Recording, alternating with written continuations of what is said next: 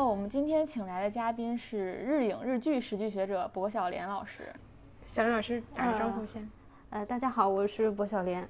嗯，然后今天我们想展开讲讲，是我们列了一个话题，也可能会成为我们标题，就是平成年代过去了，人们似乎不谈恋爱了。那这里我我们所说的人们，不光是在影视剧里，其实也是会在现实生活里。所以在我们这期节目里，最大的互文其实就是影视剧和我们真正的生活现实。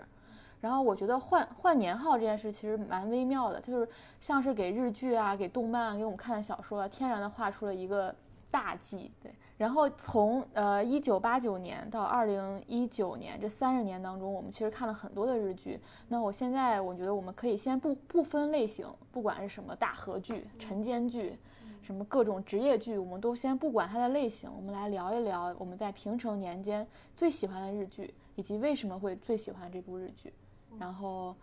冻姐先来吧。我我觉得我最喜欢的第一反应是最高的离婚。嗯，就是可能是我对板垣接触比较早的一个一个剧，就是当时看的时候，就是我觉得这部剧对我的感受是，居然有人把对话写得这么好，而且就是你常看常新，在每一个人生的不同阶段，你去看它都会有不不同的感受。然后这部剧也是我身边的人，就是每次每年每年的春天都会有人分享光生的那封信，然后每年就是有任何事情，大家都会把里面的截图拿出来翻一翻，因为它非常日常，非常生活，就是每个人的状态也都能够找到共鸣，这是我印象。最深的一部，就是在这这这么多年的一个，当然我看日剧的历史也并没有很长，但是我是第一反应是这一部。嗯，呃，小梁老师为这个问题呢专门列了一个榜单，然后我觉得他可以先分享一下他的榜单，然后再选出几部来重点展开讲讲。我先说一下这这几部剧，排名不分先后顺序。对，嗯，一部是不能结婚的男人，嗯，然后对最高的离婚。啊，还有一部是关于我的命运，嗯，还有是板垣瑞二的《尽管如此也要活下去》，啊，还有一部是，对，古泽良太的《铃木老师》，嗯，然后最近近几年比较火的《非自然死亡》，啊，还有一部是应该是野泽上的《青鸟》，嗯，然后就其实还还加了一部，私信加了一部就是《昼颜》，嗯，那这几部当中你最想讲的是？呃，其实最想。最想讲的是关于我的命运，呃，就是这个这个是我的平常日剧第一名，它讲的是一个跨跨度十一十一年的一个故事，然后，啊，这部剧像电影拍的像电影一样有质感，然后一共五集，看看起来也比较快，然后这个剧其实相对来说它像一个更像一个中年人。他的从原作小说作者白石一文到编剧冈田惠和，再到那个导演，在做这部剧的都是五十岁以上的人了，嗯，然后女主角的故事是从二十九岁讲起，一直到了四十岁，然后这个十一年间跨越了日本经济泡沫崩溃、缓慢复苏。然后再到九幺幺事件，最后落脚点好像是在东日本大地震。对，这是一部贯穿了所有的重点事件的一部剧。对对对，一部很典型的女性剧，我非常非常大女主。我觉得我刚想说 很大女主，非常大女主，这是我嗯最想提及的。然后就是再说两个，就是不能结婚的男人和最高的离婚，其实这两部可以放在一起看，是二零零六年的一个。呃，得奖作品和二零一三年的得奖作品，然后编剧分别是尾崎将也和板垣瑞二，啊，他们两个年龄相差七岁，这两部剧也相差七年，不知道是不是一个巧合，呃，放在一起说是因为这两部剧的男主人公的性格上有很多相似之处，比如说乐于自己住，就是一个，对对，也是这样的一个人，非一一模一样，为人。非常挑剔，对生活、对伴侣的要求高到不切实际，然后毒舌，然后自私，对龟毛。但是作为主要人物，你有他们身上有有非常可爱的地方。嗯，扮演这这两部剧，一部是阿布宽，一部是英泰，这两个都是特色型演员，一个不能结婚，一个结了也要离，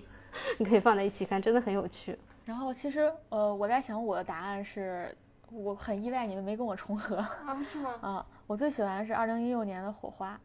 然后是根据那个漫才师右吉直树的同名小说改编。我觉得你喜欢这个很你啊，对，很 我。然后我当时因为我在准备这个问题的时候，我还想我怎么表达我的理由呢？然后我觉得真的就是刚才冻姐说那句话，我刚才我们上上次说密会是韩剧中的艺术一样，就像《火花》其实也是日剧中的艺术。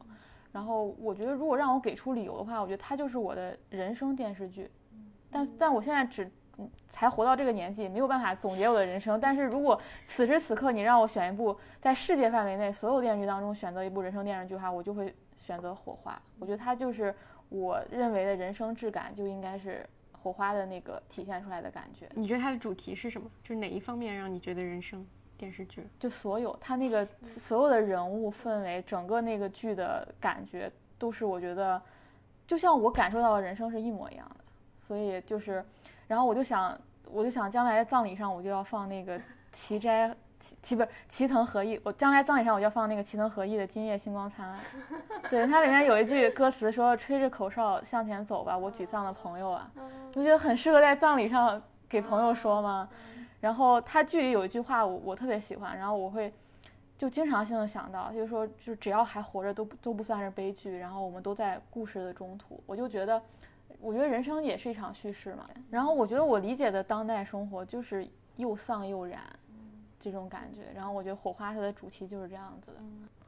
嗯，刚才我们聊了，就是我们在平成年间不分类型，然后最喜欢的日剧以及原因。那我们现在再把范围缩小，然后放到爱情剧里。但是这个爱情剧呢，我觉得这个定义可能每个人定义不一样，因为比如像《野兽》。就像那个那个编剧，他会不认为说这是典型的爱情剧，但在在我们现在这个范围内，我们还认为说他把男女男女主角之间的感情之间的这种关系作为主要的看点，那我们也把它放在爱情剧的这个范围内，然后我们可以每个人选一部自己最喜欢的爱情剧，然后冻姐先来吧，嗯。其实我觉得刚刚我说的那个最高离婚也算是爱情剧的一种，是。但是这里我就不讲它了。我其实想提一下，就是约会恋爱究竟是什么这部剧，就是我我第一反应为什么是它？因为我觉得它非常的新，它并不是一个讲普通人恋爱故事，就是男女主角都足够的不普通。是长谷川博己演的那个高等游民是这样的一个角色，但是他也会为恋爱心动，两个人最后也会摸到那颗苹果，然后也会有产生说。嗯，我会想要为另外一个人做点什么，那个感情就是刚开始在经历了漫长的就刚开始很荒诞的铺垫之后，迸发出来那个真情是非常感人的。所以这部剧在我印象里是第一反应会出来的，第二可能。有一个是四重奏吧，虽然它也不算是一个纯爱情剧，但是里面的所有的就是高浓度的那点儿，就是小雀说我的 WiFi 打开了，类似这样的一些名场面会留在我的记忆当中。就这两部剧，我是最先会想起来在关于爱情的这个命题里面。我推荐一个比较老的剧吧，《青鸟》，呃，野野泽尚编剧的，大家都知道野泽尚英年早逝，就是很很诡异的就自杀了，然后他的编剧作品。其实就跟他的命运一样，很诡异、很奇特。然后青鸟呢，它其实我在我心目中，它前半部分是一个好剧。它前半部分讲的就是风川月司和下川结衣的一个禁忌的爱情。嗯，一个普通的车站车站工作人员和一个呃怎么说嫁入豪豪门儿媳的一个禁断之爱，然后昭和年代的爱情。然后里面的嗯全。表演也是全员在线的，然后特别提及少女时代的铃木杏，真的是非常又灵又美，好演能演。然后，但是这个剧到后半段就变成了风川月司和长大之后的铃木杏的那个那个那个角色了，就是后面就没有什么，嗯，就跟前面他也后面也是爱情，就讲其实讲了一个男人跟母女两代人的爱情，对，非常的禁忌，非常的对。呃，这不剧透了，大家感兴趣的话可以去找一下这个高湖画质去看一下。然后另外还有一部就是《昼颜》，就《昼颜》，我在我心目中它是它是一个把一个概念剧做到极致做到极致的一个剧。就是午后，虽然《昼昼颜》这这个概念不是不是他提出来，是那个《白日美人》就布努埃尔的那个，就但是他在当时这样的一个大家都很懒得谈恋爱的 这样的一个社会环境里，就是我们。结了婚的人如何在婚后，在漫长的、乏味的、无聊的生活里面，就勇敢的追求自己的爱情？但是现在这个这个话说起来有点政治不正确，请大家不要批判我。但我对这个剧最大的不满就是它的结尾，结尾还是呃太过于顺应民意了，把两个人分开，两对人两对人强行的扭回各自的轨迹。然后就是做了一个最安全的结局，或者是说一个最为多方能接受的结局。嗯，这个我不是特别满意，但是前面，嗯，把出轨剧拍的像纯爱一样的美丽，这是真的是，就井井上由美子，你想她做白色白色巨塔，她从白色巨塔转到这个剧，我觉得这也是这一个编剧的一个，嗯，怎么说呢，突破还是怎样？我总之我很佩服他。我觉得这两个剧又让我想起了安盼西，就是安盼西也是一个把就是不伦之恋和那种就是拍的很美的一个人，然后他也拍过白色巨塔，真的是非常互文这两 期。嗯，那个阿康说一下吧，你印象深刻的。呃，我我其实是在最完美的离婚和悠长假期里选，然后我觉得你俩肯定会讲最完美的离婚，所以我就选择悠长假期。我觉得悠长假期特别难得的一点是松弛清爽。我觉得这个是在偶像剧里很很少见的。其实现在偶像剧，比如做甜宠或者做，呃，这种呃，爱情非常甜腻，但是悠悠长假期最最难得就是你看悠长假期的时候就能放下你生活当中的焦虑，你无论什么时候打开，你都觉得是是一个夏天的晚上喝了冰爽的啤酒的感觉。然后它里面那个点题的话，经常被大家拿到微博上发啊或者怎样，但是。呃，我也经常会用这句话安慰自己，但有时候又会觉得我人生的假期是不是太多了？太长，对，太长了。有寒暑假。对，然后我觉得，而且它也是个姐弟恋的故事嘛。我今天就有一个很明显的感受，《幽城假期》非常夏天，东爱非常冬天。就东爱的那个前奏一响，我就想起丽香裹着围巾在在街上的样子。然后东爱就真的就像阿康说的，就是一个夏天在天台上吹着夏夜晚风，然后喝啤酒，就是非常就是好的剧。我觉得它会有那种时间感和那个气氛，就是你会很迅速的就进入到主角们所处的那个环境和享受他们，甚至有一种跟他们呼吸着一样的空气的感觉。嗯，吹了一个彩虹屁。那我们刚才聊完了，我们就是觉得最好看的爱情剧。那现在我们把它呃放到，因为我们之所以聊这个话题，也是觉得在平成年间，我们我们其实是自己掐的这个时间段。比如我们以九一年的《东京爱情故事》为开头，然后到二零一八年的这个《我们无法成为野兽》作为结尾。那我们刚我们可以来聊聊这两部剧，然后我们从中来对比一下大家对爱情的态度啊，对角色性的设置。都有哪些变化？我想问一下，因为为了录这个节目，康迪是现补了一下《东京爱情故事》。我想知道你就是重新再不是重新再看，就是现在看这部剧的有什么特别大的感受？嗯，特别大的感受其实就是我觉得那个丽香这个人物，其实是我后来看的很多人物的原人物。比如我们看过很多中国的剧，比如说米莱这样的人。那个林夏这样的人，就是这种这种女生，《北京爱情故事》里的那个那个那个谁，张歆艺那个角色，对，就是她是很多我们后来非常喜爱的女主女主角的原人物，就是这个是我比较。但我今天又看了那个一篇采访，然后板垣其实他是根据那个柴门柴门文的那个漫画来改编的嘛，其实，在原著里面。丽香这个角色是比剧里面要复杂很多的，然后她其实是重塑了这个角色。然后她说，因为原作者其实对爱情是比较悲观的态度，所以但那个时候板垣才二十二二十三岁，所以他对爱情充满了很有憧憬，所以他把这个人物美化美美化了重塑了，说他把带着这种对爱情的憧憬，然后重构了这么一个形象，也重构了他的动机。所以看这个。角色，我觉得，我觉得看东爱对我最大的触动就是发现自己的懦弱吧，而且发现自己懦弱是这个懦弱是属于普通人的懦弱，是很多人身上都有。就是不管你多么喜欢丽香，但是你能发现自己很难做到那样的人，你你跟这样的人呃谈恋爱，你也有一种会被灼伤的感觉。你就是就是他像一个揭发者，就揭发了你身上懦弱的那一部分。这是我看东爱最大的感受吧。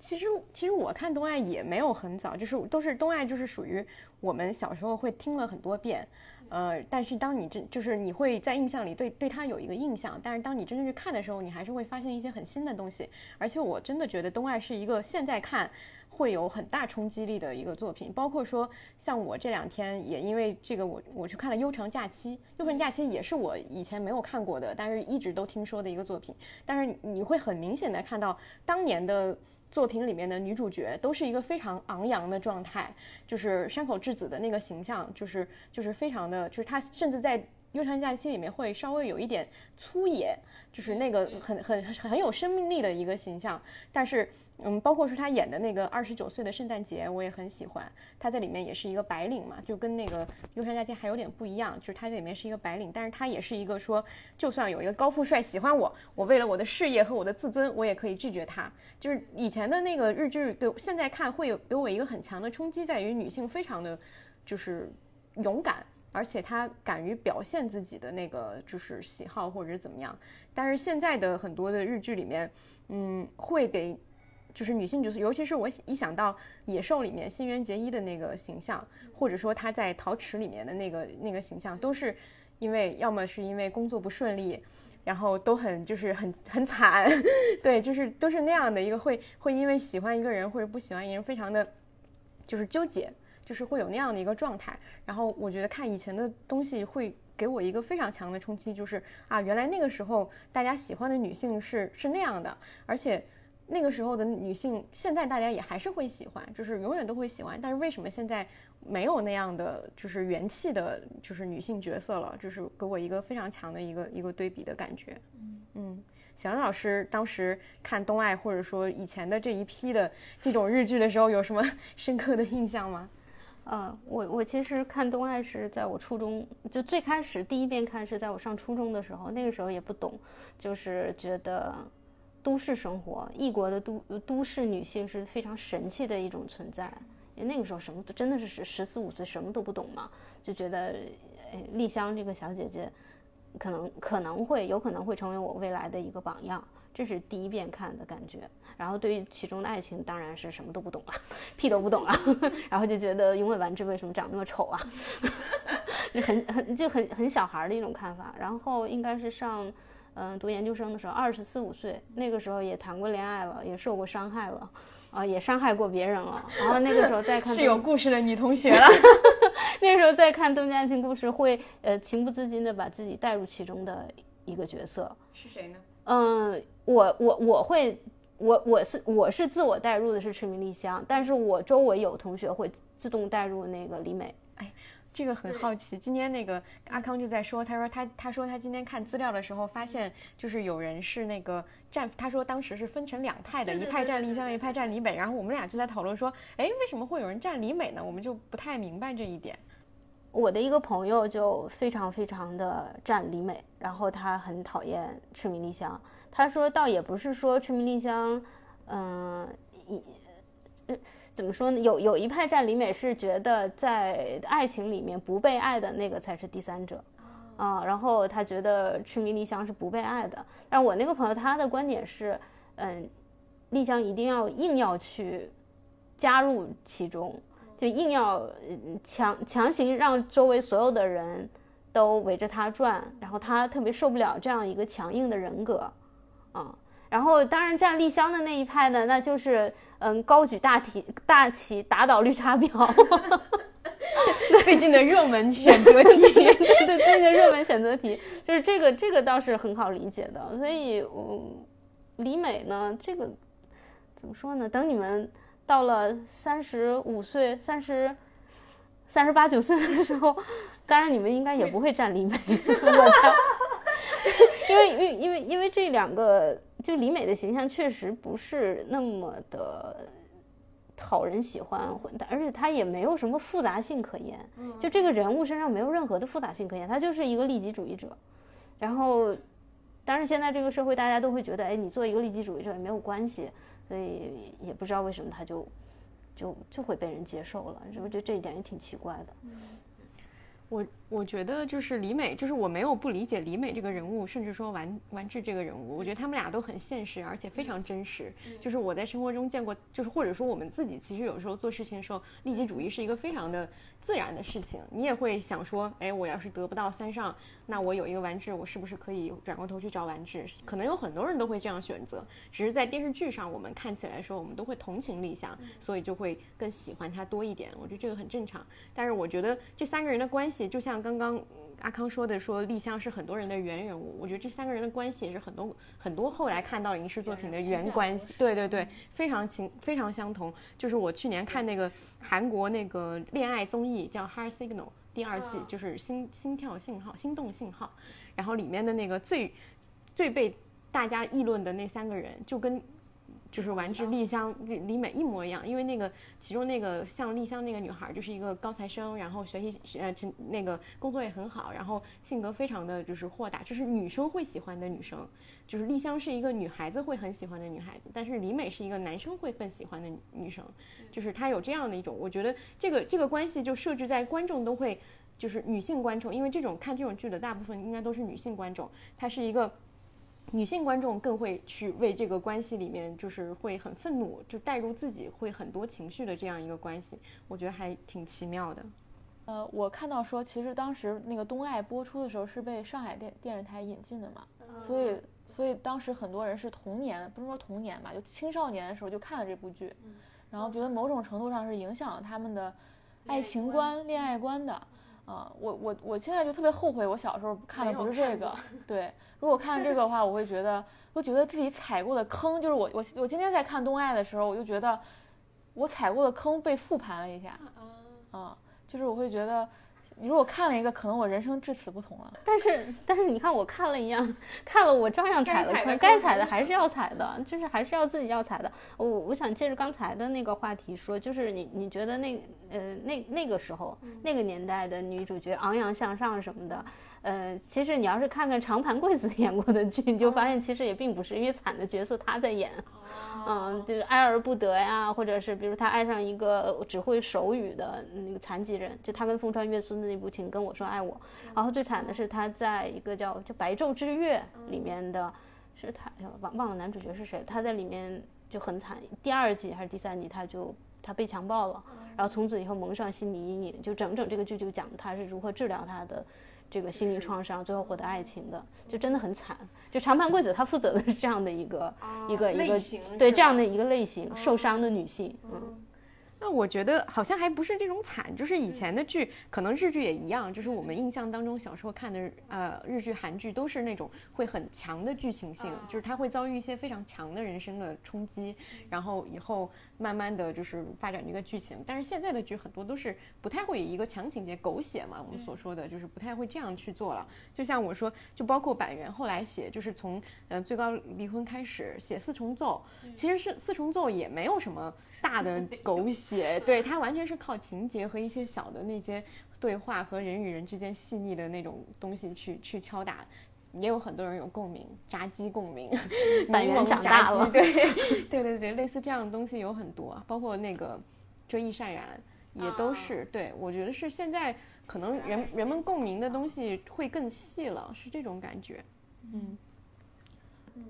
我刚才突然想到一点，就是其实，在当年《东京爱情故事》跟它差不多同时期前后有还有另外一部剧，也是东京系列《东京仙女奇缘》《东京灰姑娘》，也叫呃翻翻我们这边好像叫《东京灰姑娘》，但是好像在卫视中文台叫《东京仙女奇缘》。对，是那个唐泽寿明和啊，我又卡住了那个，呃，我靠，那个那个那个女演员叫什么来着？就是《约会恋爱》里面信的妈妈，啊，这个名字我我我都不记。何九井英健，对对对，何九井英健是他们来，他们两个演的。其实那个故事它更接近于这个霸道总裁爱上我的一个，更像是它更像是一个传统的爱情故事的一个一个模式。但为什么当时《东京爱情故事》就红了，而且一直红到现在？但是《东京仙女奇缘》就就是。几乎默默无闻了，就没有人被人记住。嗯，我我我刚才突然就想到了这样的一个问题。嗯，我觉得，我觉得这好像还挺自然的，就是东京爱情故事还是一个相对在当时比较新的一个故事的类型，就是女主角，我我印象特别深刻，就是说有人说，就是里面我记得丽香有一句很大胆的话，就是就是跟丸之说我们我们做爱吧，就是这句话，在对对这句话为什么会成为名场面，就是可能在当时是一个非常，呃，就是很。让大家受到冲击的一句一句台词，就是传统的大家认为女性的，就尤其是电视剧的女主角，应该不会这样大胆的表表达。对，嗯，包括我之前跟阿康也说过，说山口智子演的那个，嗯，二十九岁的圣诞节里面，她演的那个女生，就是她有一个炮友，就她在街上，就是她跟她爸爸一起吃饭，吃完饭以后在路上走的时候遇见了那个男，那个男的比她大很多，然后而且那个男的是一种就是类似于有点像做一些。被大家看不起的生意的一个一个男的，所以他男主角会在女主角面前 diss 他说你怎么会跟这样的男的在一起？然后女主角还当时反击了一下，就高富帅男主角说我觉得他挺好的，就是他有一些教会我的东西，他人很好，什么类似这样。然后他遇见了这个炮友之后，他就跟他爸就说刚刚过去那个人是我的性伴侣，就是台词是这么翻译的。然后他就他爸就没说话，就很尴尬。然后然后他就说。嗯，你很惊讶吧？就是我不是你想的那个那么小的女孩了。对我，我也有自己的生活，有这样的一些经历。我是一个，也是一个有故事的女同学了。就是大概是这样的一个对话。我现在看的时候，我也会觉得很惊讶，说原来二十年前、二十二十多年前的，对大家可以讲这样的，就是有这样的开放的一个观念。包括说，我看到很多人说丽香当时这句话也给很多女性带来冲击，就是说她这个形象，我觉得当时在应该还是蛮新的。而且我看到有一句话说的比较好笑的，就是说，呃，就像刚刚嗯阿康说的，丽香这个形象跟漫画里面不太一样嘛，就是它是一个，就是我我看到一篇文章里面形容这个这种手法，就是原著里面丽香会更加就是私生活上会更加的就是放纵一些，对，但是在电电视剧里面做了一些。清洗，他用了“清洗”这样的词，但是他又收在了一个很恰当的一个尺度里，所以当时，呃，丽香说出这句话以后，很多女性会说要向丽香学习恋爱术，然后要像丽香一样主动的掌握恋爱，就是会有这样的宣言。我看到有有这样说啊，就是可能大家都很羡慕丽香这种主动的这种感觉，然后日日本人就很为这种主动性而发狂，然后呃，但是有一个点就说的很好，就是说。丽香这个形象看起来像是为爱一根筋的形象，但是同时她又有自立的都市女性这个这个东西，就是这两点在她身上是统一的，就有一种女性都会羡慕，说我一方面在爱里要投投入，然后一方面我在职场上也足够自立自强，就是这两个东西两个都要抓，两手都要抓，两手都要硬，这样的形象当然会比普通单一的呃灰姑娘的形象要来的吸引人。我觉得这两个作品的。核心的就是它之所以在，就是我们今天看会不会对成为经典，可能主要的我认为还是就是女主角的形象设置会有一个不同。好刚才我们聊完了那个东京爱情故事，现在我们来聊一聊我们无法成为野兽。前一阵，呃，我在日本的时候买了一本野兽的那个书，就是他的那个电影电视剧的书嘛，相当于说有所有的剧本，然后买来送给我一个朋友，因为他也很喜欢这部剧。然后这个书后面有。呃，编剧野木雅纪子的，他写了一个后记，非常长。然后我那个朋友就把它翻译出来给我看，然后我就把它分享到网上。然后我发现这部剧，就是他当时在播的时候真的是不火。然后，但是那那那条微博转的人还很多，就是有很多人都说。就是对这部剧印象还蛮深刻的，而且我在野木写的那个后记里面，他有一个点非常触动我，就是他说，就是他当时他们在为这部剧找定位的时候就很困难，就不知道该把这这部剧定位成什么。他说不是爱情剧，因为他觉得爱情剧就是大家传统里面印象对爱情剧的定义就是一男一女两个人坠入爱河，然后爱的死去活来，然后怎么怎么样，就是这是大家对于爱情剧的定义。但他觉得野兽不是，他想写的也不是，他就想再给他找一个定义。就发现非常难，他就说，那这部剧可能就叫可能会产生爱情的电视剧，就是他觉得这是现代的都市人的一个常有的一个关系，就是两个人之间可能会有爱情，也可能没有。现在的大部分人里面，就是爱情只占他们生活很小的一个部分。我看了看豆瓣，因为这个剧在豆瓣上其实评分并不高，七点多分。然后豆瓣的热评第一是这个世界上除了新垣结衣，还有什么是不变的呢？其实我对这句话特别的不满意。我不满意的地方在于，我觉得新垣结衣在这部剧里是一个自我解构的形象，就不管是编剧还是这部剧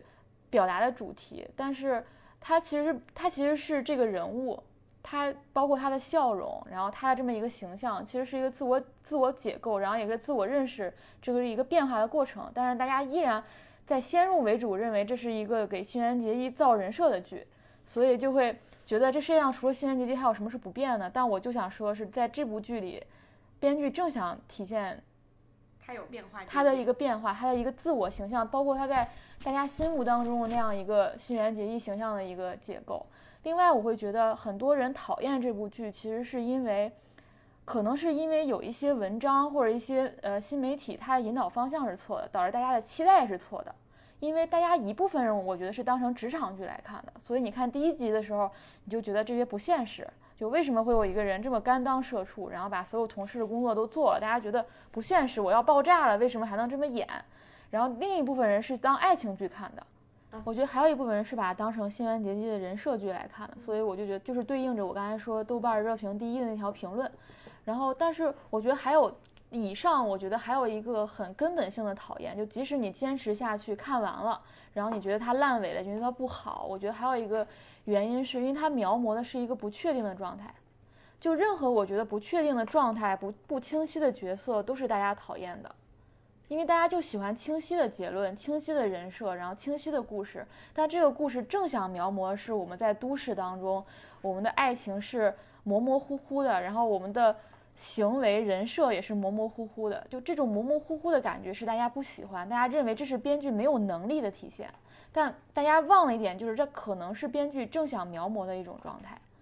对。然后我当时看《我们无法成为野兽》的时候，一个。我非常直接的感受，只是我后来再看冻姐发出来那个翻译，我才发现，就是这个感受可能是对的。就是我当时看着，我就会觉得他其实写了两首两个状态，就这个，但这两个状态非常当代生活。就是我非常想分手，就是我不知道，我不知道我该分手还是该继续在一起，我不知道我该辞职还是该继续工作。就我觉得这两个状态是非常非常当代的一个状态。然后，但是造成的结局就是我们。处在这样一个疑问当中，卡在这样一个状态当中，其实没有做出选择，就是变成了人对婚姻、对恋爱、对职场是处在一一半儿那个 PTSD，一半儿斯德哥尔摩的状态，这种纠结的状态、模糊的状态。我觉得野兽把这个状态写得很准确。其实这个才是他想反，我们无法成为野兽，就是因为就是因为这个原因，就是你无法非常决绝地做出某一项的选择，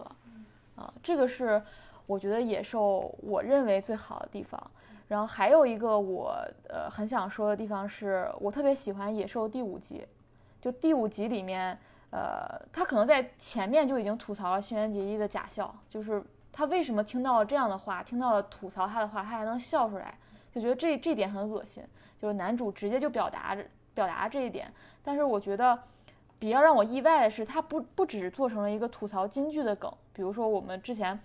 比如板垣瑞二会在自己的剧里直接吐槽自己爱写京剧这一个这一个点，但是他其实没有把这做成一个段子，就是我不是说把新垣结衣这个假假笑作为一个段子，然后这这一段儿对这一段过去了就结束了，而是他不断的在重复这种恶心，就是他不断的在重复他这种假笑，在解构，在嘲讽他这个一个形象。然后第五集的时候，我觉得是这个恶心的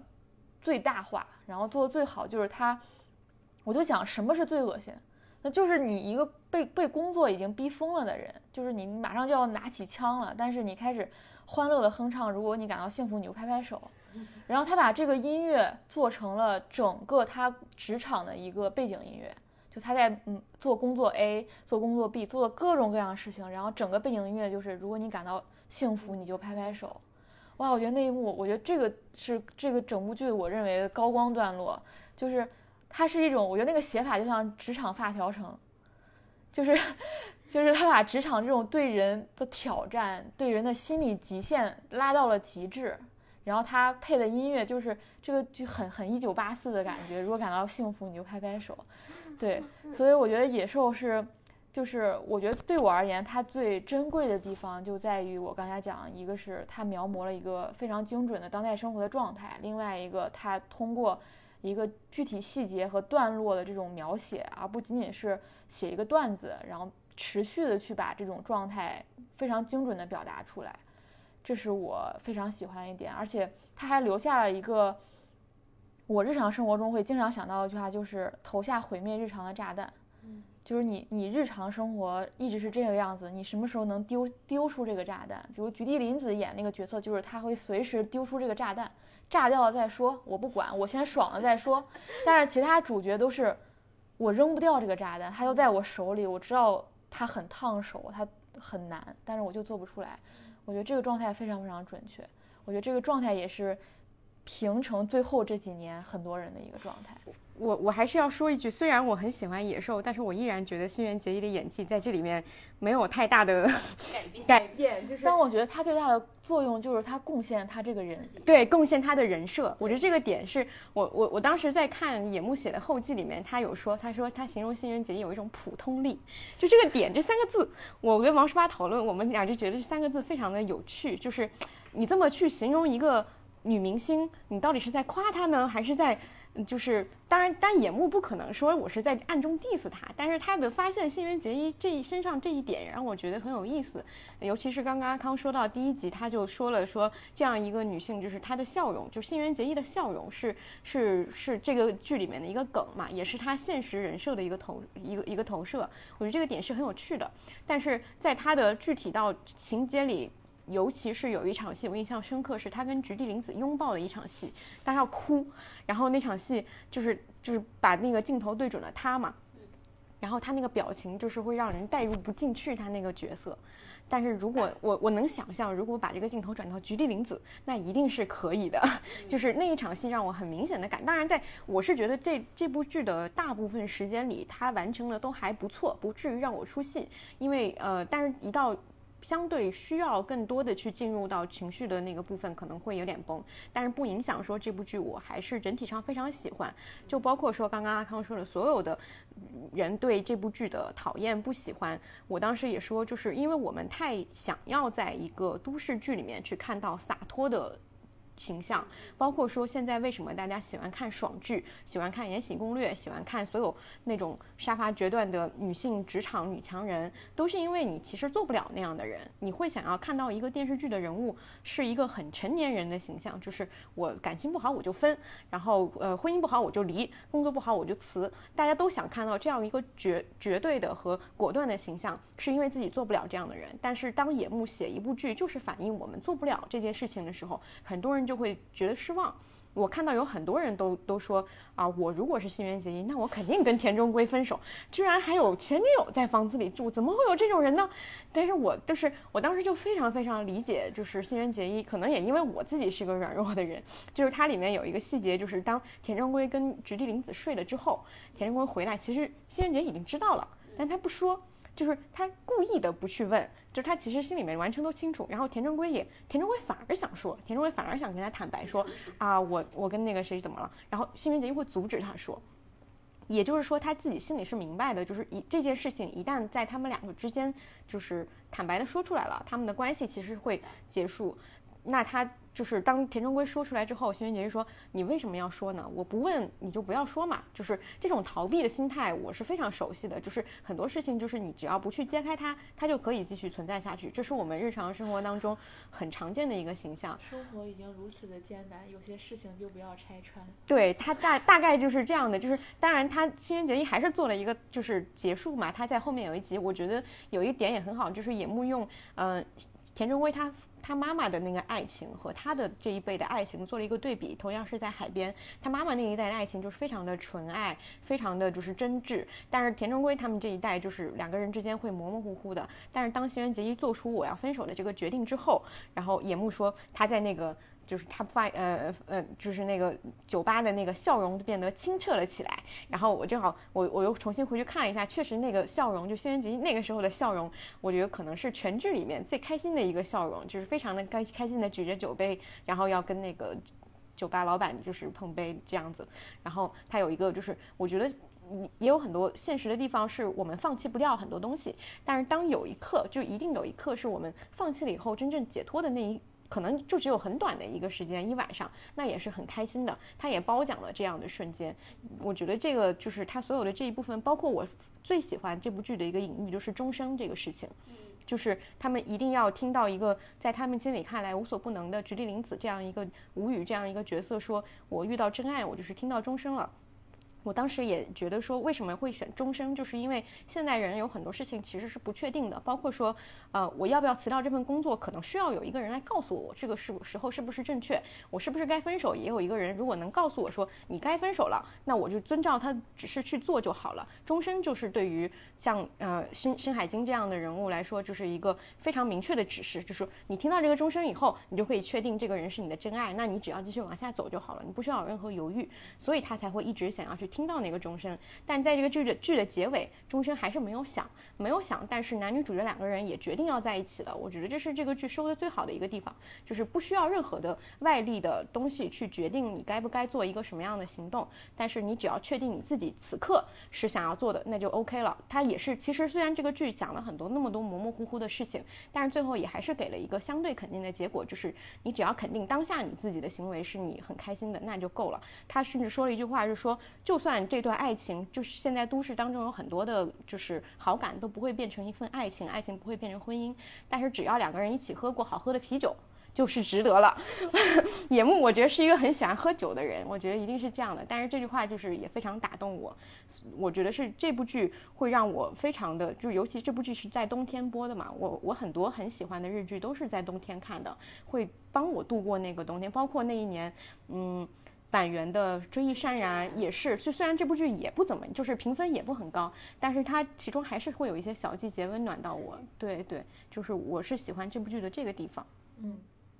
那我们知道那个小杨老师不太喜欢这部剧，所以我也挺想让他作为观众代表，然后呃说一下就是不喜欢这部剧的原因。我对于演员的演技是，就是有一些不切实际的挑剔，然后新垣结衣刚好就是。他的所有的表演都长在我不喜欢的点上，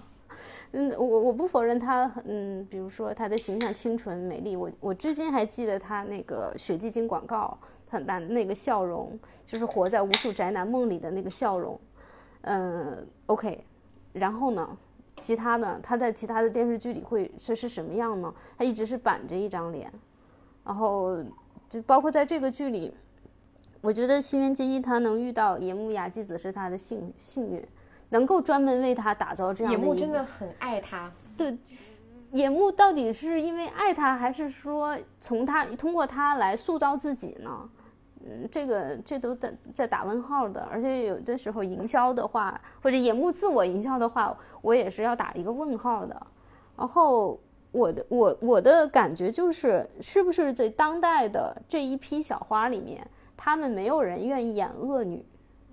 就没有人愿意演，就是像以前的那个什么菅野美穗演过恶女，呃，就是是杀人越货，无恶不作。然后就那个眼睛特别大的米仓凉子，米仓凉子那是多么有名的恶女啊！啊，包括黑色皮黑色皮革手记，嗯，后来连那个吴景孝他都去演恶女了。但是像新垣结衣，呃。石原里美，石原里美也算上吧。然后，户田惠梨香，然后最要命的就是深田恭子。就他们这一辈人，就没有人愿意演恶女了。唯一一个有希望演恶女的，像吉冈里帆，演完一个恶女拿了奖之后，马上就开始化身清纯形象了，这太可怕了。所以新垣结衣他的点就在于他没有在演技上进行各个方面的一个突破，所以我没有真的没有办法对于他。在就是看到下一部剧，我还是会一边抗拒一边一边去看，啊，甚至在我在看这一部剧的我所看的为数不多的每一幕里，只要他一出现，我就觉得塌了，就是塌了的感觉，然后我又我又不是特别特别能够接受和带入这种垮了的这种感觉，对，因为。人到中年，人到中 人到中年，真的就不能自我去寻找一种垮掉的感觉。无论无论如何，要给自己打气啊，给自己点热血，给自己点盼头。我不知道我这样说有没有说明白，就是可能再倒回十年，嗯，在很多事情没有被解决，也不着急被解决之前，我会有呃躺倒放松的这种感觉。但是现在。真的是不太行了，不敢了，做不到了。那你觉得这部剧是是呃有一就是从剧的主题不不讲那个演员演技啊，从剧的主题上来讲，是不是也是？就是因为我们俩会很有共鸣，可能因为我们处于一个，就比如说工作上啊，或者说嗯个人生活上，都会有一些很不确定的，就是会有那种说我是不是该放弃些什么的那种状态。但是因为小梁老师的生活可能相对平平稳平静，对对对，所以对对这种题材会相对来说没那么有有共鸣。你觉得有这方面的原因吗？有有有，肯定就刚才说说的这些，就是差不多是这个意思，就。确实是没有特别多的共鸣，我只是说努力去理解，嗯，比我年轻好多的，没有好多，真的是是好多是好多，十几岁还不是好多吗？比我年轻十几岁的女女生们的真真正的想法。对，我觉得《野兽》这部剧可能确实它的打击面，呃，不是打击面，就是它的受众会很窄。就是这部剧的是一定是受众很窄的一个剧。首先，年轻人当中就有分为，说我们刚刚说的那种喜欢看爽剧的，就是大家，我有很多朋友都会说，我下班就想看一个轻松的，因为我平时工作已经很累了，我为什么还要看一个剧里面的主人公也跟我一样累？确实会有很累的那种感觉。对，这个这个就很限制年轻人当中也有一部分是不喜欢的，而加上说它反映的又是这种。嗯，当下年就是就是就是都市年轻人非常模糊的这种感情状态也好，生活状态也好，可能嗯相对年长的人也不会有那么有共鸣。所以我觉得这部剧的这个评分，包括说它的，它甚至我我看野幕那后记，能明显感觉到在日本本土也有很多观众对这个剧提提出质疑，所以他才一直在解释，我不是这样想这样，我不是能力达不到，我是真的不想做成那样，他在解释这个事情，所以非常明显能够看到。那我觉得这部剧是我我也不会说是向大家去安利，就是你喜欢就好，就是不喜欢也没事儿，就是还有很多的别的选择。只是说我自己会会会比较偏好的这样，也正好卡在这个时间点，我们来讲一讲就是丧丧的新垣结衣和元气的山口智子这样一个对比。嗯，那我们现在讲完了这个一头一尾，那我们可以很明显的看到，就是从。丽香，然后到这个从丽丽香叶叶山南到这个深海经，这个女主是变化是非常非常之大，但是也有可能我们选取样本的原因，但整体上可以感觉到，呃，现在的这个状态大概是这个样子。那关于这个女性形象方面，两位有没有什么想说的？我是确实是非常明显的感受到以前的，我觉得可能也跟以前就是呃，像《东京爱情故事》里面的女性是可能那个年代的女性是刚刚开始有一些进入职场，或者说有一些自己的事业追求，她们对生活对工作都是一个很积极的一个状态，都是非常进取的那种那种那种感觉也投射到了日剧里。但是现在可能大家呃，我觉得。不是不只是日剧啦，就是丧这个事情，其实在韩剧里，在我们身边都都很多。就是我觉得是一个整体环境的原因，倒不是在于说编剧刻意想要塑造这样的人设。嗯，但是我刚刚一想，就是包括说像嗯，刚刚小杨老师提有提到说，就是非自然死亡，就是嗯，石原里美演的那个角色。她也是一个职业女性嘛，但是她在里面的状态也比较偏向于接近我们现在想象职业女性，她不是那种喊口号类型的，她更多的是，比如说有有那个那个洼田正孝问她说你工作是为了什么？她说为了对为了吃好吃的，就是也非常的贴近现实，就是我们工作也只是因为我们要做一份工作，当然我对这份工作的热爱不会是每天都喊出来的，但是当有人质疑我这份工作，有人质疑说当法医当这个就是做这件事情有什么好处的时候，我会反驳。他他说：“我觉得我的工作是有信念的，但大部分时候我们做这份工作都是，呃，基于说我们需要有一个维生，就是维持我们生存的事业，对吧？就是与这样一个状态，就是这种东西都跟以前的那种说我在职场上也要非常努力拼搏的那个状态有很大区别。嗯，包括说。”最近我之前刚看完的那个吉冈由里子的《我到点下班》，就是一个非常典型的不职业女性的形象。就是她是一个说，我每天就是早早朝九晚五，我到了下午这个时间点，我打卡我就要下班，不管别人再怎么加班，我都不会为了工作付出我的私人时间。当然，她这个也是有她的前史背景的。我记得很深刻，就是这个女孩她下班以后就是去旁边的一个一个一个一个一个餐厅喝那个 Happy Hour 的。那个啤酒，然后在那个餐厅有两个呃中年人，两个中年男人，然后中年男人就看每次看着他下班就是去喝酒，就说，哎，我们当年工作可不是像你们这样，他就说现在哪还有人像以前那样工作？就是我觉得这这个这个这个形象，这个或者说他们对于工作的态度，当然一方面有像申海金这种想辞辞不掉的人，然后大部分人也都是说我其实对于工作并不会说投入我全部的生命去支持他，我们会更多的思考工作对于我的意义是什么。大家有一种相相对，呃，会从自己的角度去思考所有的，包括工作、包括爱情对自己的影响，而不是说全然的，就是说我任何事情都是非常努力、非常元气，嗯的那种东西了。我觉得可能是这个转变会会会有一些，嗯。我刚才突然想到一个我印象很深刻的早期的古早日剧，就是《东爱》是一九一年的嘛，就一九九三年我看过一个日剧，松田圣子主演的，叫《我是一个丑女人》嘛，啊，然后这个剧呢，它其实这个女性形象就是她演的是一个广告公司创意做创意的女孩，嗯，有艺术型人格的，她跟清明丽香的性格有一点相像，也是那种大大咧咧、十分开朗。然后，呃，在工作上一丝不苟，但是这个剧呢，它对于这个工职业女性的工作状态有着一些细节上的描摹。因为我记得很清楚，就是比如说他们，嗯，围绕一个会会叫的水壶，要展开一个广告创意，然后大家就群策群力怎样。后来这个这个女孩她，呃，好像好像就是自己。提出了一个叫“西红柿革命”，就把这个创意，呃，搞了一个 slogan 叫“西红柿革命”，叫，呃，这具体我有点忘了，就大概说不会叫的水壶不是好水壶，然后不会怎样的女人，嗯，不是好女人，就是因为这个东西我印象很深刻，就是，但是你想《东京爱情故事》里面，她虽然是职业女性，但是对她工作细节，对工作细节好像没有特别特别多，也有有有一些，比如打那个打电话那个模特。嗯，到模特场地的那个那个有有一点，但是像类似于像女主角，就是龟山西子这种女主角的高光的时刻，她是没有的。而且这个剧到后来也是以一个悲剧结尾收场，而且悲剧的比《东京爱情故事》悲剧多了。我死了！我看到我看到这个简介说 他那个。被那个同同那朋友所害，离开了公司，然后恋人就是意外身亡，同时失去事业和爱人的打击下，毅然的走了下去。这最后一个镜头，他是在那个东京的一个天一个天桥上，甩着包，甩着大包，就走走起路来跟赤名莉香是是一样的啊。所以我可能想不起来《东京爱情故事》，但会想到这个剧，那可能就像你所说的，当当时的那个女性形象都是。都是这样的一个，就总体来说，从那个年代到这个年代，主女性的温度是逐步往下降的，然后她的气势是逐步往下走的，然后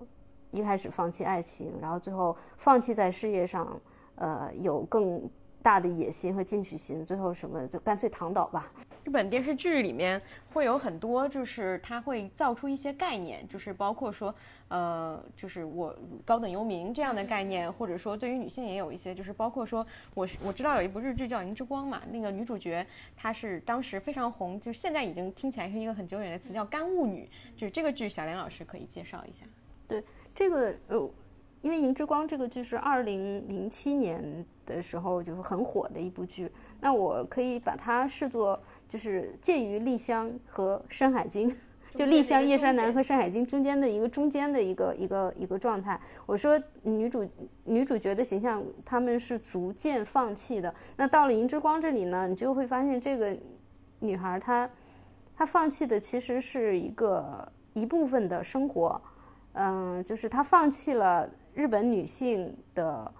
一些很苛刻的自我要求，比如说做家务、做饭，然后嗯，把家里收拾得井井有条，有一个成为妻子的一个自觉的责任。那这个女主角，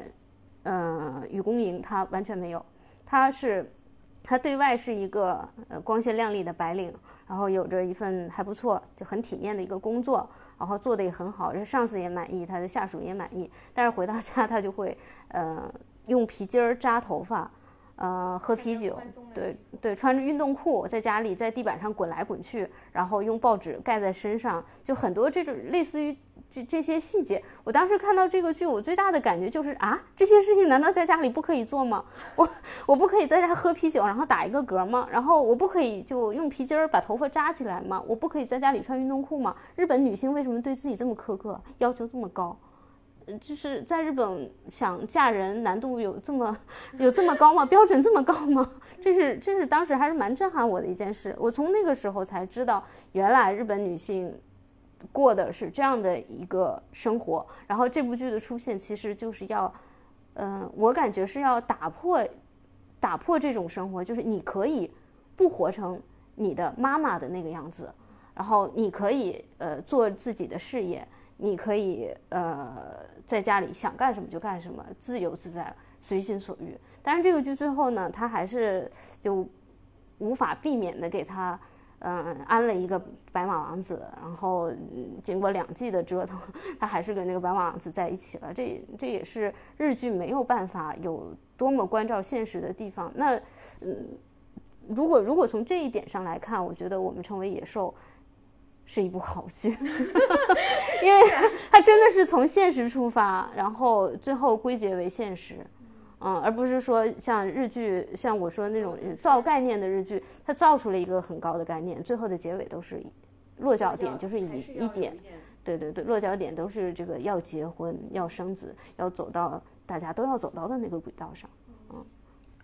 我觉得想起来，嗯。就是有两个剧的女性角色比较值得一提，就是《东京呃女子图鉴》和《东京白日梦女》嘛。就是我当时非常喜欢《东京女子图鉴》这部剧，就是我在因为它是一个网剧嘛，它的它的那种就是没那么就是像传统电视剧需要一个那样的一个完整的一个一个结构。对，它的女主角也是一个相对呃不那么。真善美的一个形象，非常的不真善美，我觉得可以说，他是不是现在可以那入选全员恶语录了？那形象，对，就是林的那个形象，我我特别讨厌这部剧在豆瓣的那个，我记得是热评的第一名，呃，不是热评，就是长评的第一名，好像就是类似于就是说像林这样没什么读过书的什么。就是不会懂哦，他应该是说像林这样物质的女性就不会懂说读完一本书一本书之后那种极大的愉悦。然后我当时就心想说，就是就是怎么会有人这么就是用这样的眼光去看这样一个一个剧的女性角色？就是当然我不可否认林当然会有一些物质的东西，但我觉得物质恰好是这个时代的女性的一个特点，就是她很有野心，但是我很很喜欢在剧里面看到这样一个。跟现实当中会一样的人，我不太喜欢看到。我当时看就觉得《东京白日梦女》太幼稚了，就是他们几个人一直围在自己的小圈子里面，就是吐槽其他人，可是到最后发现说。自己什么也没有，当然最后也还是像小林老师说的那样，我们一开始讲了一个三个，嗯，不结婚没有单身的女青年，最后我们又还是有一个坂口健太郎，对，有一个工作，然后我就去小镇写一个剧本，然后我就我就我就又找回来了一个一个一个勇气，就是都是相对来说会更像电视剧要一个完美结果的一个东西，但东京女子图鉴就是从头到尾你都可以看它看作它是。虚空，你也从头到尾可以看到他获得了所有的东西，就是全看你自己去理解。包括说他一站一站一站这样的往上攀爬，甚至说零的这个选择是非常当下，就是他什么都占占了，就是要工作有工作，要老公有老公，就是他所有想要的他都拿到了。但是他最后得到的是什么？我觉得最后包括说他他说人生想要得到的东西还有很多。这个点，有的人会觉得说他什么也没拿到，因为他是就是内心是空虚的。有的人就会觉得说他真的是也获得了自己想要的。我觉得这个剧好的点就在于说，对于这样一个林这样一个女性角色，我们都可以有不同的去去去解读。我觉得是我我会印象比较深刻的一个东西。嗯，就《东京女子图鉴》，我还想说一点就是。呃，其实不是她在女性形象这方面，而是我觉得它是一个我其实蛮想做的剧，就是地理剧，就是它是按照城市地理剧。我我其实对这种城市的地理剧啊，城市综艺都特别，城市的街头综艺都特别感兴趣，因为就像一个地标，我觉得它是非常有意义的。就是我当时是从去东京回来之后，我就把东京女子东京女子图鉴就看了一遍，然后你会发现它。每个地方其实是代表不同的意义的，所以我觉得在北京，包括在中国上海很多城市，你也是可以做这样的以城以城市地理为单位的这种小剧，然后它是能反映你的人生轨迹的。它其实因为它不同的那个区域，其实代表了一个阶级嘛，在它这儿非常明显。就她刚去东京的三轩茶屋，然后到惠比寿，到银座，再到她后来嫁入老公以后进的富人区，它都是一个对非常明显的以阶级去去去一步一步往上爬。对，这也是我觉得它让人印象深刻的一个地方。嗯，其实我觉得就是你你抛开阶级，就是城市地理这方面是非常有的做的，所以。那个留在街头才能做两季，他其实把首尔各个地方都走了一遍嘛，我觉得这个是非常值得挖掘的。但是中国也翻拍了《东京地图图鉴》，但显然他没有把这地理这个因素单拿出来讲，我不知道是不是在中国敏感还是怎样。嗯，我今天在录我们这个播客之前，我就看了一下，因为对比了一下，就是九十年代那些编剧和我们现在看一些编剧，你非常惊人的发现就是还是这些人在写，就比如说。我我们今天可能会绕不开一些，我们今天这个整个播客可能会绕不开一些人，然后从年龄上来看，他们其实是一代人，而且他们就是至今还在活跃着。比如说板垣，他是六六七年的，然后他十九岁的时候就参加了那个富士电视台的比赛，然后当时就是编剧比赛，他拿了第一名，然后随即就写了《东京爱情》，改编了《东京爱情故事》嘛。然后第二年这个比赛，当时拿冠军的是那个野岛伸司。你能发现这两个人至今还在活跃着，就至今你我们看的剧还是他们写的。然后再包括刚才冻姐提到这个《悠长假期》是北川，然后他虽然他现在嗯写的不太行了，就是但是他当年也是算是呃恋爱之被被封为恋爱之神嘛。然后就是主要写这个纯爱剧，收视率的一个保障。直到零六年的时候，他那个唯一的爱当然评分很低，就感觉他这个时他整个这个时代才画上了一个休止符。就是你能发现。还是这些人在做，然后，呃，包括他写过挺多的那个纯爱剧的嘛。刚才包括小杨老师提到那个手语的那个，那请跟我说爱我啊，这个也是他写的。然后你能发现那个野岛伸司是六三年的，板垣是六七年的，然后北川是六一年的。但是你如果再加上，比如我们熟悉的那个工藤官九郎，他是七零年的，然后刚才提到这个野木亚纪子，他是七四年。但你如果算一下，基本上都是在他的一个三十多岁的这个黄金时代写出来他，他史上最最最有代表作的作品。对，然后你刚才提到这个板垣嘛，但我觉得你像板，你拿板垣跟那个北川对比，因为他们都是算是九十年代。纯爱剧里最火的两部嘛，一个就是《东京爱情故事》是板垣的作品，然后那个《悠长假期》是北川的作品。但是你能发现，北川到到现在已经开始写晨间那个晨间剧了嘛？他去年是写了一部，我记得他去年就是开始写晨间剧的，叫什么《一半蓝色》。对，但是你看板垣，他其实是在题材上是非常多元的，而且他其实。板垣纯粹的这种纯爱剧，我觉得就是东爱，而且东爱也不是他原创故事。对，东爱也不是原创的故事。我看他之前有一个解释，他就说，虽然我是偶像剧出道的，但是我会觉得他会不太想只写男女之间的爱与恨，因为他会，他说他有一次看到一张那个男女接吻的照片，然后这个照这个男女接吻的背后是一辆车在燃烧，然后他说看到那个场景的时候，他就。突然顿悟，他就说，哪怕是一个爱情故事，其实也不光光只有男女双方，还有一辆燃烧的车。对，但这个燃烧的车可能就代表着社会上发生的各种事情在对这个爱情故事造成影响。然后他就反过来说，男女之间的事情也在也在对这社会发生了影响。我觉得这是他很大的一个转变。所以他之后他包括还写了一系列社会题材的东西，就是我会觉得他跟这几个人对比。尤其是跟北川放一起对比的话，他其实后期算是走出来的纯纯爱剧，也更加明确了自己的写作主题。要要关照社会，要要要随着社会变化，你的题材才能有更新的进展。感觉百人，所以我们才集中批判北川吗？对，而且他呃，北川就是，而且纯爱剧，我感觉你如果只就像就像刚才板垣说，你你两个人之间的关系，如果就是。脱离这个社会的话，他其实慢慢大家也是找不到共鸣，慢慢无法代入的。因为刚才说到说，呃，就是平成年代这个女女性是从最最开始的元气少女到 到后来像西西元结衣扮演的那些角色，那些就有点颓颓无无可奈何啊。其实男性也，我我是觉得男性形象也经历过，也经历了这样的一个一个一个。过程。就是一开始的时候，那的那些男主角，木村拓哉又帅，然后又又能电人，又怎样怎样的。但是到不能结婚的男人，最高的离婚，就我们会发现，哎，男男生原来可以也可以这么碎嘴，然后毒舌，然后有一点自私。就是如果按照传统婚恋观，就觉得不不不要嫁这种人。你像滨崎光生是多多可怕的一个一个男性啊！就虽然很可爱嘛，就扮演者英泰也很可爱，他演的也很可爱。但是你仔细想想，如果这样的一个男士放在你的面前，你要不要嫁？是不是还要考虑一下？然后再到后来，像呃。陶瓷里面的那个那个男主角，就他连新演员，对新演员，他连连基本的表达都成问题。对，他长得也不是传统。对对对对对对对，松还有松田龙平，然后蛮帅的。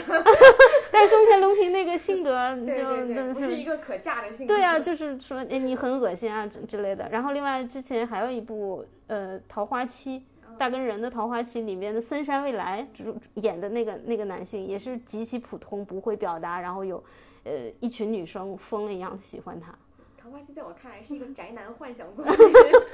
对，就是就是这样。对，桃桃花期倒是可以跟电车男，或者是说一百零一次求婚，就他们那个是一条一条线索下来的，就宅男幻想系的。刚才你们说到这个几几个形象，我就想到几部日本电影，其实就是。不光是女性的温度在下降，这个士气在下降，而且已经到负值了。我觉得，对，就比如那个前田敦子的《不求上进的玉子》，我应该很多人都看过。他其实就讲的是他在东京已经完成学业了，但是他就返回故乡，然后每天懒散度日，就百无聊赖的，就是一个家里蹲，每天看漫画、睡懒觉、吃饭、发呆，完全是在一个自己封闭的世界里，然后。大家都说这个其实也很平，很代表平成，因为他就是他其实是个一三年的作品，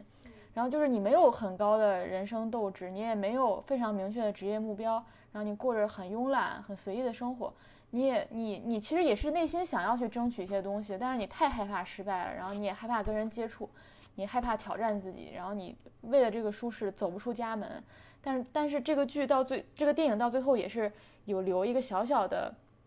一个结尾，一个小小小的光明，就是你哪怕做一点点微小的尝试和改变，你可能对你就是一种一大步，惊心动魄的，对，就是你的一小步，但是 也是你的一大步，就是这种感觉。对，其实这种类型的电影蛮多的。然后其实我我看的时候，虽然我不生活在日本，但是我觉得很多人也是能有能有共鸣。再比如那个松冈莫优演的那个《最终幻想女孩》，她其实非常类似，也是深宅孤僻。然后性格很古怪，然后独自在东京打拼，最喜欢的是灭绝，他喜欢灭绝动物，研究这个，然后很社恐，也是完全一个沉浸在自我世界里。我发现松冈茉优经常演这样的角色，包括在那个问题餐厅里的大厨也是这么一个角色。然后这两部呢，我觉得是比较类似的。然后还有一个是安藤英的《百元之恋》，那它跟这个不太一样，是还蛮燃的。对，它是。典型的丧然丧然转变的这种电影，就也是他是他要比这两个人年龄要更大，设置他是三十二岁的人，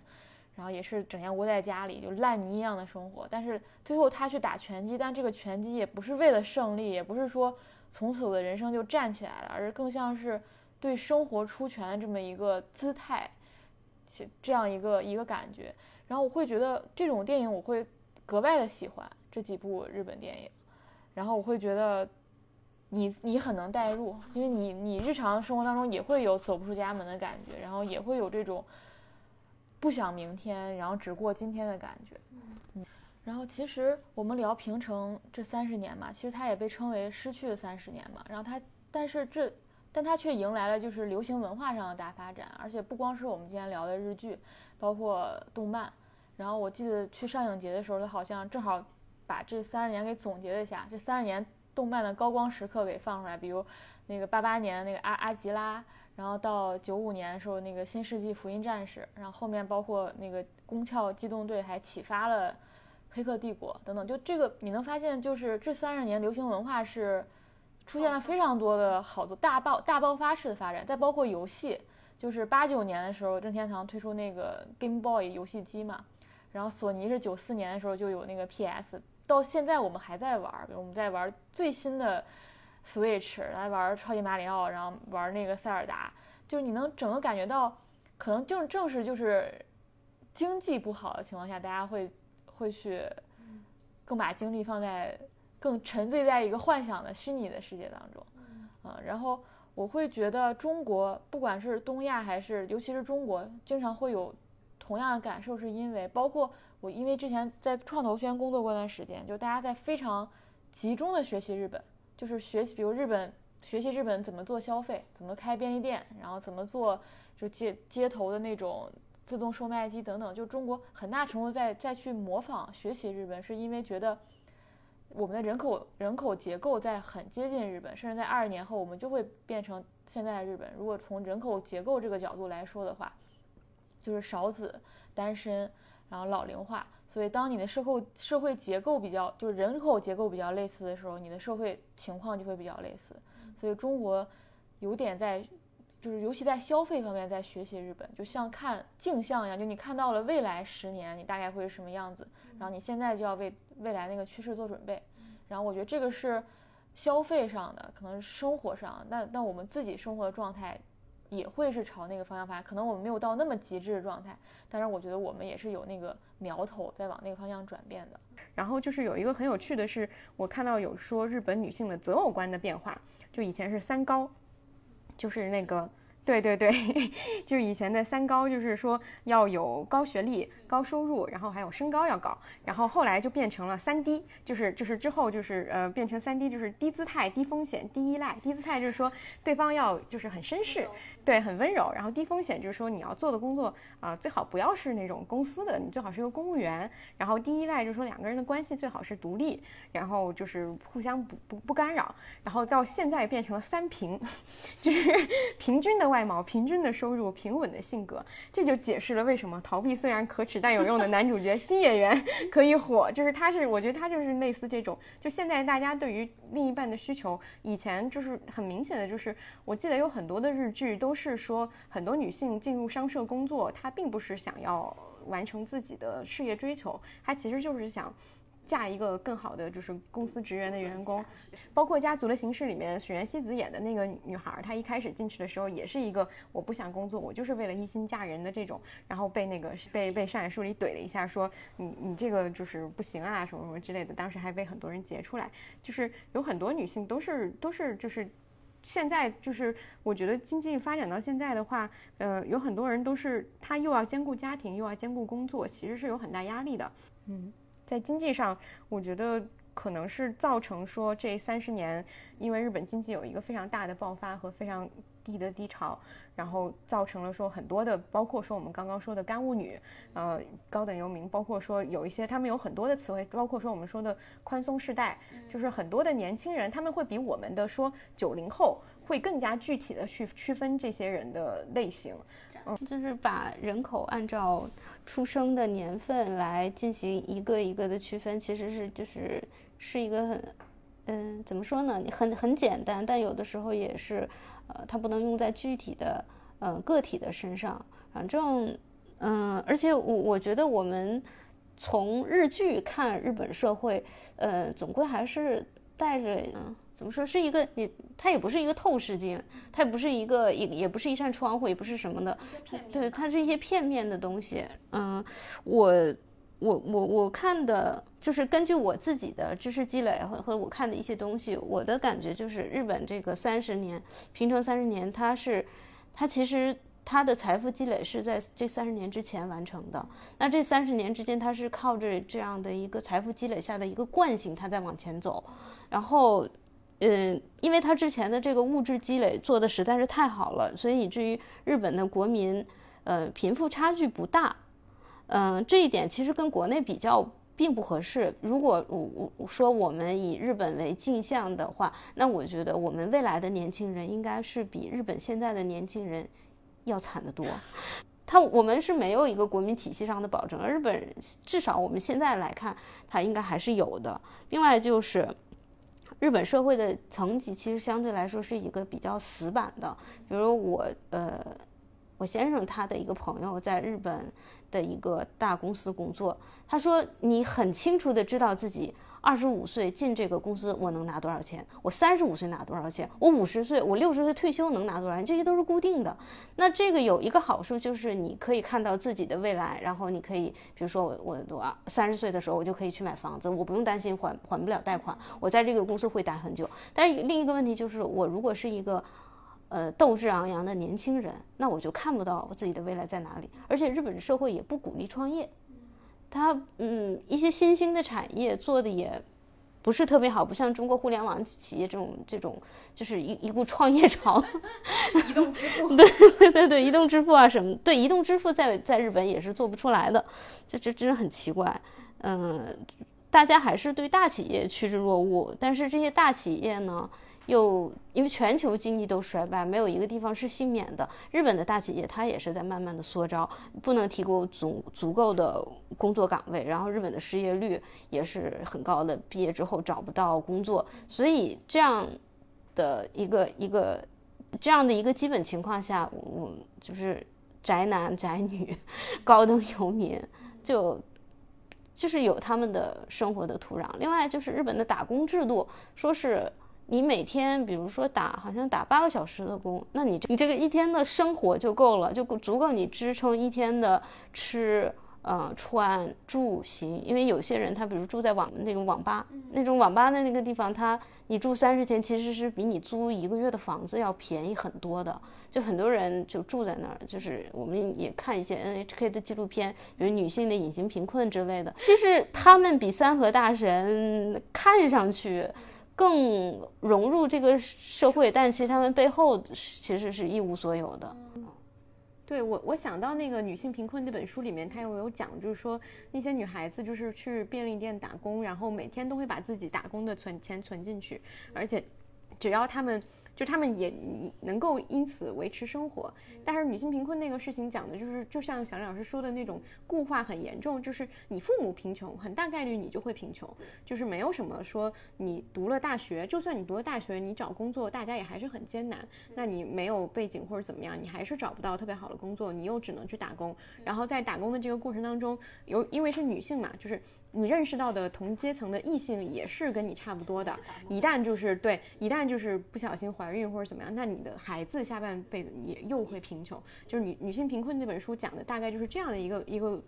逻辑，我觉得就像小梁老师刚说的那种日本就是大公司的那个层级，其实我想到就是说，确实有很多的职业，就尤其是越发达国家越，就比如说像医生、律师这种，它也都是有相对来说明确的机制的。这也是他们之所以就是这个职业存在了很多年的一个很完善的东西。想起说，就是二十九岁的圣诞节里面，就是他们也非常明显，就是说里面女主角的一个好朋友，她在一个。二流的公司工作，他认识一个女孩，就是是一个在一个大公司工作的一个女孩，他就特别崇拜这个女孩，他就说哇，你今天去跟波音公司谈生意，我好羡慕你。然后我就是每天只能在商社里面接一些就是了不就是乱七八糟投诉电话，就他会有，我当时就会看到，就会发现说他们有非常明显的这种就是这方面的羡慕和这个鄙视链。对，这这确实是跟我们不太一样的部分，包括说整个的社会福利体系啊，或者说这些东西，我们现在嗯，就是接受这个命运，就是我们以后会比他们惨得多，就是这个感觉。你刚才，你刚才，刚才我们大家讲这个日本的社会状况嘛，然后还想给板垣吹一个彩虹屁，是我觉得他依然适应这个时代的点在于，刚才我们提到说他转变了自己的写作主题嘛，找到了自己写作主题，那他。自己说，他就是想给这种少数人群写故事，然后他就是希望这种活力，就是他说写鼓励大家像活力值从十到一百，比如像我们鼓励我们成为赤名丽香这样的这样作品有很多，但是他说他想让负值人先达到零点，那我觉得现在满社会都是负值的人，对，然后让负五的人他变成负三，让他们觉得啊不是不是光我这么想，然后其实很多人都是这样子的。所以我觉得他依然能够，比如比如你看四重奏，你你会觉得他还是虽然他是一个，也可以说他是个真空的故事，但是里面的人物你还是觉得是有时代特征在的。嗯，因为我记得四重奏对四重奏有一个评论，就是说这群人是一群失败者，尤其是里面里里面对里面的就是非常明显的就是说说他们是几流几流的那个那个就是说啊他们是三流，对，想成为对对对对对，就是他们这个。就是很明显，就板垣从来没有想把这四个人写成是天才和具有天赋的人，他们只是对音乐或者说对于组建一个乐团这件事情有热爱，想要去做就做了，然后做成什么样，他们可能自己对心里的那个就是对自己的就是所在水平也是清楚的，但那又怎么样呢？就是我们是父母，我们就不配拥有生活了吗？就是这样，我感觉是这样的一个故事，嗯，就是呃可以看到说，就算说现在我们看到的日剧里面有很多的丧。啊，或者说主角有很多的不如意，包括说社会问题也很多，但是成功的剧作家他还是在顺应着这个时代去描写这个时代应该具有的人物，包括说这些人物的爱恨情仇。其实我觉得这些东西跟以前也是没有什么太大差别的，只不过说人物的状态会有一些轻微的差别。但是关于爱情，关于说友情，或者说我们的生活状态。大家还是会有很多的共鸣，就像我们今天在看二十年前的《东爱》和《悠长假期》，还是会非常的感动。我觉得这些东西都是相通的。嗯，其实有一段时间，我确实是因为因为要写剧评，所以看了很多日剧，就感觉那一段时间，可能一直到现在也有一些日剧的编剧，就像。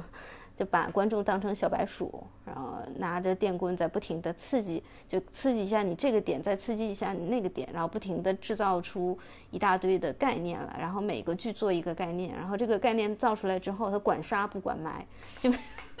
最后最后这个剧看完了也就看完了，你只记住记只记住这个概念，是干物女，还有像像我们刚才批判过的东京单身男子，反正现在就是有一些日剧，就是你一看概念，你就会觉得哇。好吓人！一派是以板垣约二、野木亚纪子为首的 Almost Love 党，另一派就是拿着电棍变着法的刺激观众的点。我我是感觉应该所有的编剧都差不多会有那么一两一两部是这么搞的，这么搞出来的。但是像野木亚纪子啊、板垣瑞二这种，就及时的扳正了自己的轨道，然后按照自己的想法，然后做出属于自己的。就是 almost love 这种剧，嗯，我觉得就确实是这样，就是包括说我们为什么会聊到说，呃，夸板垣他在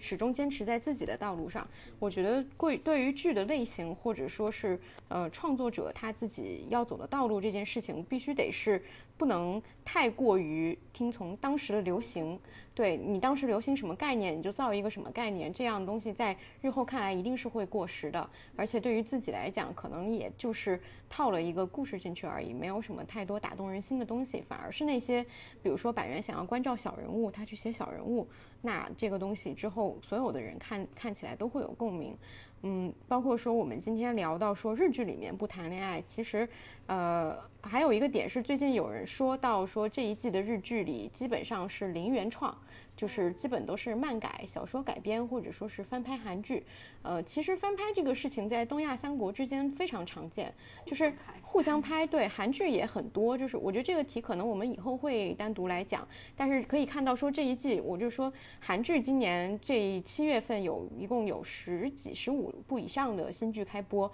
这也是从就是前所未有的一个一个一个数量。但是在这些剧里面。也没有什么纯爱剧，大部分也都是奇幻题材也有，然后更多的是相对现实题材。这也我觉得这也是跟韩国社会有关系，就是尤其是当今年有一部剧叫《监狱医生》火了以后，啊，他当时也是正好卡在李胜利那个事件的点，就是大家里面有就是整个社会的那个气氛，就是说我要。反对权贵阶层，我要揭露社会黑暗，所以这样类型的韩剧在这两季非常非常多，也是一个就是社社会的一个反应。然后包括说他今年，呃，就是也不是今年，就是七月份播的两剧，一部是《六十天指定幸存》翻拍，呃，美剧的一部就是《昼颜》，翻拍了《昼颜》，下午平日下午三点的恋人，韩剧翻翻拍了，就是它也是大量的在。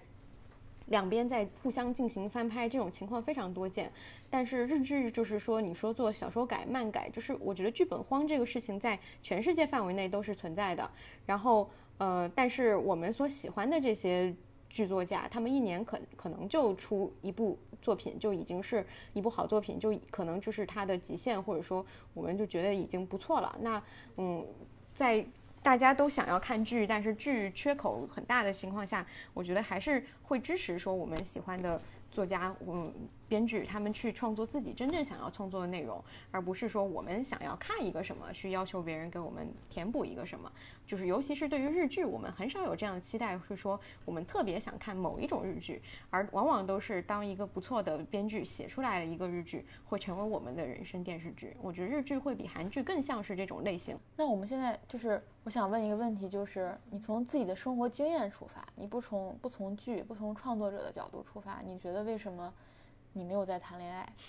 我其实认真思考过这个问题，包括我跟我们同事，就是大家也会讨论这个问题。就是我之前看了一本书，叫《呃我的孤单，我的自我》，就是叫《单身女性的时代》。它是一个就是分享自她的经验的过程。就是我觉得是很对的，在于说，其实对于女生来说啊，就是以前恋爱有很多是为了一一些现实原因，比如说我今天。呃，我会觉得，就是比如说我要扛一桶水上楼很累，我要就是怎么，嗯，就是做一些体力活，我会非常的麻烦。比如说我要换个灯泡呀，通过下水道啊这些东西，就是我会在，就是以前的女性可能会在这种时刻会想着说，我要有一个男朋友，我要有有有有一个丈夫来帮我完成这些事情。但是在现在的社会，很多这样的功能都被。都都很好解决，被创业公司解决了。对对对对对，就是他那个书里有一个概念，就是说女性开始跟城市谈恋爱了，就是这个大越大的城市，它越能容纳你的这些需求，你的所有的这些需求性的东西都会被一些其他的技术所解决，那你就呃这这是一方面，另外一方面就是呃人。就是不是有一句流行语嘛？就是为什么要谈恋爱？是不是手机不够好玩？为什么要谈恋爱？是不是怎么怎么怎么样？就是现代人的能够消遣时间和和打发时间的东西也变多了。你不谈恋爱，你不上街，你可以在家里做各种各样的自己的事情。大家都愿意独处，都愿意有一个自己的爱好去去去去去跟去去做这些东西，而不是说我必须得有一个对象，或者说怎么样。我问过很多人，他们都是这样的看法，就觉得说我。没有那个，就是我，就是以前的人是，哎，我好像没事儿干了，我必须得去谈一个恋爱。现在人就是，嗯，我有挺多事儿可以干的，不谈恋爱我也行。就是大，我觉得大部分人不谈恋爱是因为不谈恋爱我也行，而不是他们不想谈恋爱。我不知道年轻人你们对于恋爱这个最终的通向的结果有没有什么一个一个什么样的期待？比如说会不会通向结婚，或者你们有没有想过结婚这回事儿？就是纯谈恋爱，就纯谈恋爱都没有，所以更不要更不用说结婚，是吧？那可能就是因为日常恐婚。日常恐婚恐育，因为我有一个很深刻的一个印象，就是上次我们跟小林老师还有老雷大家在一起，就是我们上次聊天的时候，你就有聊到说以前的年轻人在二十多岁、二十五岁之前是为爱发疯类型，就是生活当中只有恋爱。但是现在，因为我二十五岁之前，其实现在也很难想二十五岁之前的年轻人是不是真的有这种状态，我感觉也很少。大家可能在忙着追星，忙着嗯，就是各种各样的事情，就没有那种说为爱情和文学发疯的那段时。时间没有了，我觉得这个是不是手机带来的？我还是觉得大家对于婚姻没有期待，所以对于婚姻之前的这个恋爱啊，这个预备状态，就觉得这个东西不属于我，我就不不想去参与或者不想怎么样的。嗯，你觉得呢？我我我我，我想我想了解年轻人怎么想。你刚才不是说到，就是二十五岁之前，很多人为爱情发疯吗？有可能我现在已经过了二十五岁了，我就发疯过了，我就平静了。其实还是要发疯。我觉得，我觉得终归会，就我觉得现在这个状态是，呃，我觉得刚才说那点是挺对的，就是你的生活的方方面面，就是被被，就是我觉得 O to O 是很大一方面，就你生活当中的各种事情都可以通过 O to O 解决，通过网络来解决。但是我觉得很奇怪一点是，大家一方面不谈恋爱。一方面占各种 CP，然后看各种甜，就是甜我酸了，这个是非常非常当代。然后我就觉得，那你为什么不自己去甜一下呢？是不是？是不是这个实现起来又很难，还是怎样？我不知道。我我总是在谈论这种问题的时候很置身事外。我觉得，呃。首先，追星和占这个甜这个事情，有当然有很大部分，就像我我想起那个，呃，有有很多就是刚刚聊聊起聊起那些，就是说经过一次失败就回到家里就是缩着不去工作的人，我觉得可能也跟爱情有关系，就是比如说你在爱情里面经过一次失败以后，你就缩回来了，然后你就愿意去接触那些间接的，比如说一些 CP 的发糖的那些东西啊，或者说你看一个甜宠剧啊，获得那种愉悦感，那你在短时间内你也就满足了，你就不会想要去接触真正的人与人。之间的交往，说那个东西当然是呃，首先你不确定它好不好，就是对于很多人来说，首先你不确定你能不能成功，其次你不确定它够不够甜，再次你不确定自己会不会受到伤害。但是一个甜的视频是你很明确的知道，说我打开这段视频十分钟完了以后，我就会绽放出姨母笑容，就是非常的简单和间接呃和和间接的一个东西。我觉得现在年轻人就是非常明显的就是在。嗯，刚刚我们说的很自立和那种感觉，会很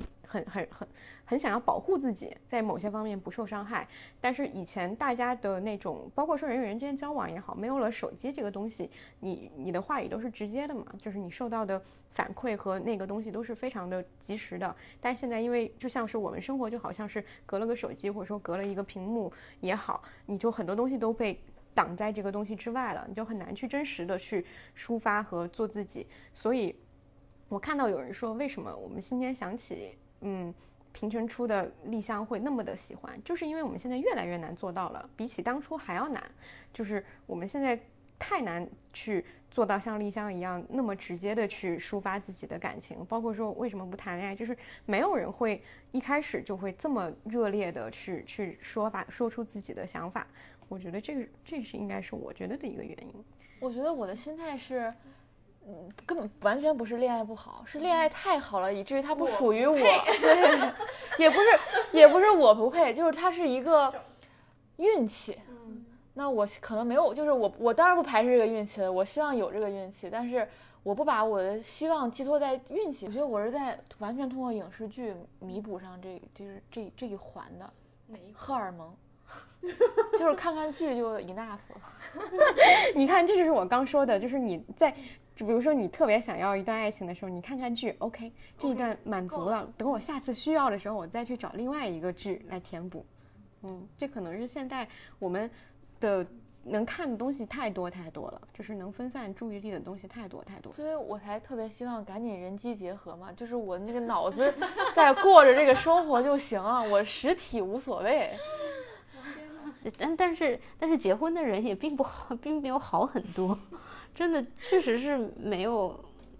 比如结婚结婚之后要面对两个家庭的问题，然后为过年去谁家吵得不可开交，然后这个如果有孩子有孩子那就是另外的一种鸡飞狗跳，就觉得人生简直就悲催的无以复加。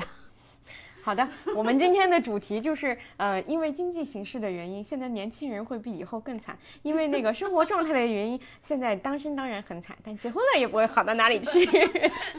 好的，总结陈词结束。好，那我们这期播客都上上文就这样结束。